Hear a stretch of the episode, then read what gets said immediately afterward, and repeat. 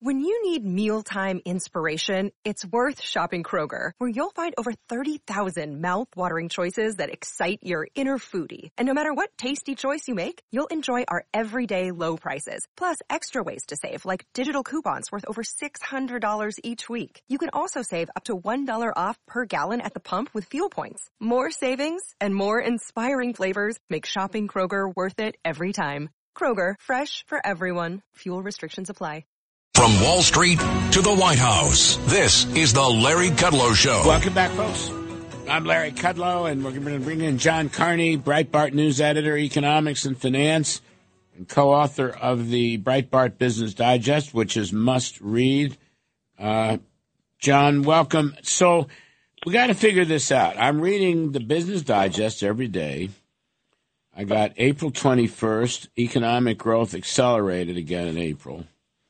I got April 20th, faltering IT sales and leading indicators point to recession. And then I got April 18th, two thirds of Americans say their wages lag behind inflation. Now, maybe it's all true, actually. You're, you're looking at this uh, S&P PMI thing. You think that's really, um, you think that's really accurate?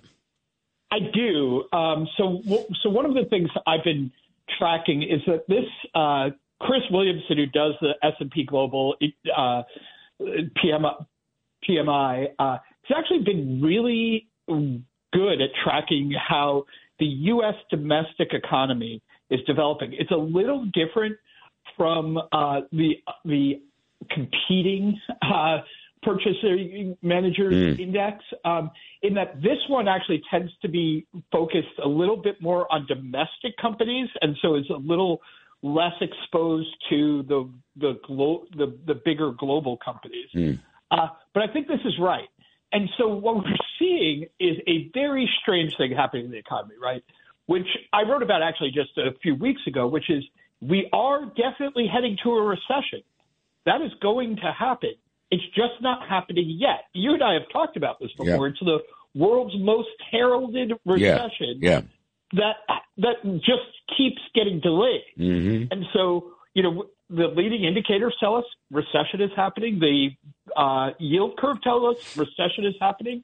If you look at things like, uh, you know, 41% of people, according to the latest Harvard Harris poll, say we're already in a recession, and another 39% say we're going to have a recession in the next 12 months. So, mm. yes, we are going to have a recession, but it hasn't happened yet. And one of the things that means is inflation is going to run hotter than a lot of people expect, hmm. including mm. people at the Federal Reserve.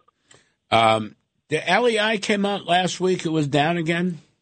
Mm-hmm. Yep. So it that's down another nail. Twelfth month in a row. Yep. Um, and that, by the way, is the longest streak of declining leading indicators mm. uh, since 2008, 2007, 2008, when we, you know, obviously we had a financial crisis and the leading indicators tanked, but we haven't had 12 months of declines mm. since then. And uh, what, one of the things, like the the hardcore economists will tell you, is it's not just the depth of the decline, but the duration. And so when you have a decline for that long, you know you're go you are going to head into a recession. But the question is when, right? And mm. so it is an indicator that a recession is going to happen within the next 12 months. But is it going to happen?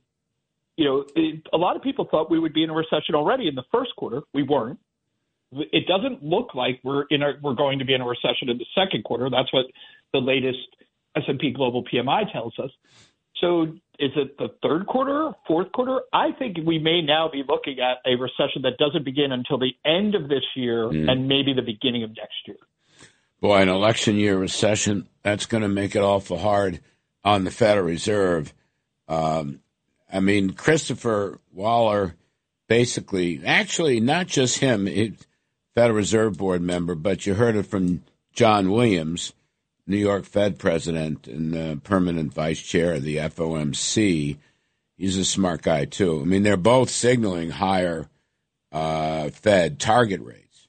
In fact, you know, John Carney, I think, um, I think those guys are saying a couple of rate hikes are coming because even I was so interested. Williams, I don't know if you ever meet a very smart man. You know, he's a, he basically one of these whiz kid was a whiz kid econometrician when he was younger.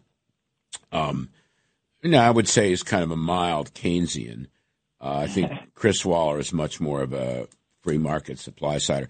But be that as it may, um, his statement was that the inflation rate that the Fed watches, the PCE deflator, would come down to three and a half percent by the end of the year.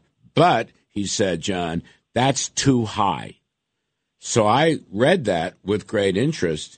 Uh, I don't know if he's going to be right or not. Right now, the PCE I think is around four and a half to five.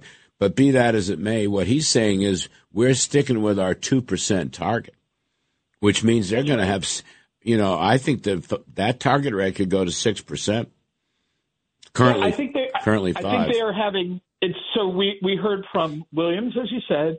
Bullard mm-hmm. also said he thinks that the rate has to go up to probably the top end of 5.75. Mm. And that's, by the way, but he said that before we got this latest PMI that showed the economy reaccelerating. Mm. Uh, we heard from uh, Waller also said, you know, indicated it was going high, and Loretta Mester. So that's that's a lot of people mm-hmm. uh, to who are saying that inflation is too high and that and I think they are tipping us off, frankly, that the market is wrong right now in the expectation that there's only one more hike left. Right? Everybody right now it's priced in. Yeah, they're going to hike in May, and then not hike at all for two months, and then start cutting.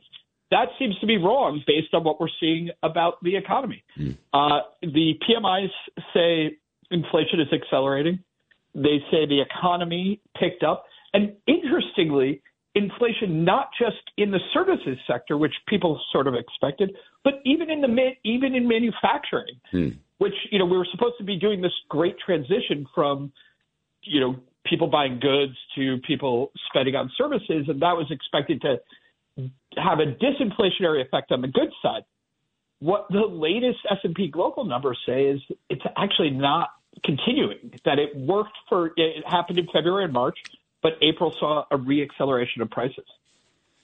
Yeah, I mean, I've seen it's so interesting. John Williams spoke to the money marketeers, which is a very old and distinguished, uh, you know, kind of a bond market group here in New York, and all the Wall Street economists go to those meetings. I used to go to them, and then later in life I spoke at them. But um, you know, you got a 10 year note at 356 and um, a two year note at 418. I mean, I think I've never seen a situation where the bond market is so at loggerheads with what these Fed bigwigs are saying. And right. the, the they, they, just haven't. was supposed to be you can't fight the Fed. Yeah. But, but they are fighting they are. the Fed. Yeah. And very, yeah. and, and even it, it almost seems like every time these guys come out and say, hey, look, this is crazy. We're not cutting rates this year. Mm-hmm. The market just totally ignores that, right? Like for like, I'm I'm a I'm a hawk on this. I think they're actually going to have to go to you know Bullard's five seven five or you know higher than that six percent. Yeah. Um, I felt six percent too. The market, the market has it down to like to you know four percent by the end of the year. Mm. I think that's wrong. I I don't I don't see first of all because I don't think that the economy is deteriorating as rapidly as people think. I think also that people over uh, thought that we would have a bigger pullback in lending after the collapse of Silicon Valley Bank, and again We've seen some pullback. The latest uh, beige book from the Fed said, you know, some pullback, but there was nothing extreme in there. No, mm. you know, no like cutoff of credit. You know, no big break mm. was mentioned. You know, except maybe in you know California, uh, maybe in New York there was a little bit, but for the rest of the country, it was a decline. You know, a slight tightening, not a major tightening of lending. So I don't see where the pullback comes from. All right, John Carney, Breitbart. You got to read his Breitbart Business Digest for the daily stuff. It's really fantastic, and the regular on Kudlow now. John, you've been great stuff. Thanks for coming on again, folks. Larry Kudlow.